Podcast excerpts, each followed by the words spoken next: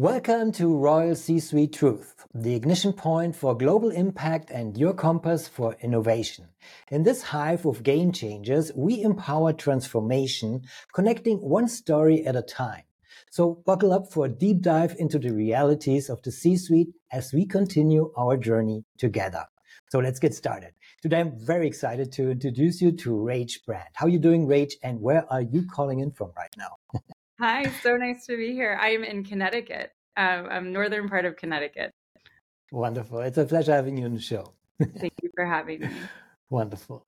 Rache is an investor and seasoned operator who supports businesses with growth strategy and growth capital in the form of debt.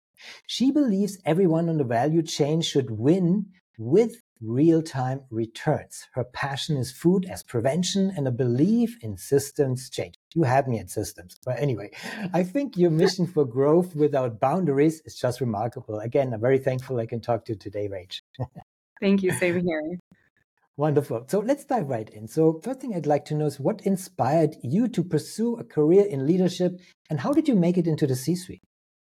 And so um, I actually started a company in high school. It was a company my parents had began, and then I took over um, and made it something totally different as you know young 20 something optimistic humans do.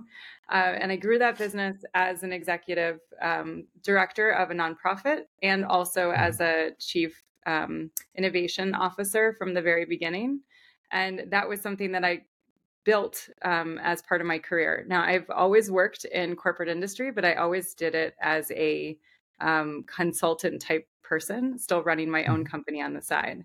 Um, so, yeah, so that's kind of how I got started. And I've always been a participant in, um, I would call it the um, growth side of the business. And mm-hmm. I wanted to be able to give back to the community. So that's why I work mm. with young and startup businesses now always the rewarding part when you're starting to give back, right? exactly. Very wonderful. And, and, essentially, if I understand this correctly, you just started right at birth. Br- briefly after birth, you were just destined to be in the sure. C-suite, right? I was in my, my brother's boss. That's what I would like to say. wonderful.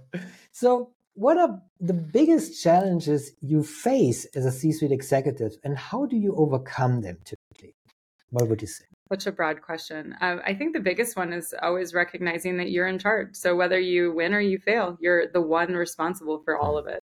Um, so you have to rely on good people. You also have to make sure that you're working with those people, understanding and listening to what they have going on. You can't just assume that they're going to know what to do and um, assume that they're going to be following a guideline of sorts that's yours when you haven't actually articulated it. So I have found at times it's not been the right time for me to have a team member there executing on my vision because the vision wasn't articulated yet.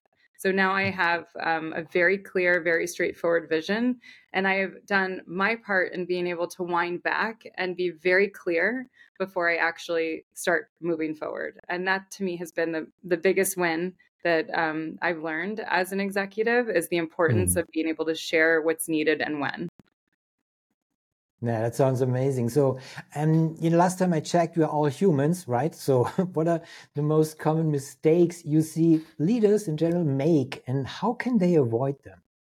Yeah, well, I think having a backup plan is always um, maybe five backup plans is always a good thing. We all know that um, the path that you start on isn't always the one that you end up on. It's it's likely a 10% chance that you will end up on the path you began on. Um, so my opinion is that you should just go with it, but always have a safety net to catch you. I think the biggest mm-hmm. issue that most executives make is they assume it's all going to go well, and you go to plan and you spend a plan and not adjust and be agile along the way.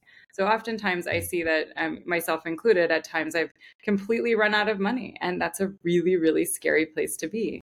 Um, mm. And the the way that you want to avoid that is by putting measures into place to assume the worst and expect the best. Wonderful. So, um, it just came, comes this uh, this quote from Mike Tyson uh, to mind. So everybody has a plan until they get punched the, uh, into the face, right? So. I don't get punched in the face, but yes, I've definitely had those moments. so, uh, do you have an example where you got punched in the face, for example? Oh my goodness, there's so many. So I would say I think everyone, you know, something happened to them during COVID, but I really did not provide myself with runway, adequate runway. Um, and I had taken a huge risk right before um, the world shut down. So in December 15th mm-hmm. of 2020, 20, 2019. And so mm-hmm. I had a three month gap um, with really only six months of total runway. So I really only had it until June before my life would have been um, a problem. And so that was hard for me. I had to, you know, hmm. very quickly reposition. I changed everything from where we were living and we had just kind of landed in a new environment. We moved hmm. across country. We got ourselves reestablished. I moved industries. I changed everything about what I was doing because I realized the pivot was the only way I was going to survive and to take care of my hmm. family, and that was most important. So the the in the what actually happened was I was in venture capital. It didn't go well. And I realized that I needed real time returns, which is why I landed in debt lending. Um, mm. And debt or credit to me, what's important about it is that we're not living in pie in the sky theories. You're actually grounded in reality. They're real economy businesses working towards participating in our actual global economy and I want to help and see those businesses succeed. So um, it's been a huge change that was very hard at the beginning. It was three years of mm. really hard work. But I would say on this side of it today, I'm the happiest I've ever been. I'm the most grounded. And I believe that all change happens for a reason and it has to be really hard while you're going mm. through it. So lean well, into it. yeah, absolutely. It's just a testament of being agile, right? Not a Hundred percent, it is a testament to being agile, but you also have to be willing to be mm-hmm. agile. And I think so many people fight it, and they they really. Mm-hmm. And I've been that person too, who's really fought it, um, and now I'm I'm not there. Wonderful. Glad you're not there any longer. so, what is one valuable piece of advice you would give to other leaders looking to advance their careers? Oh, well, I think always learning. So I know everyone talks about reading books, but um, my business partner Spring and I met at a book club.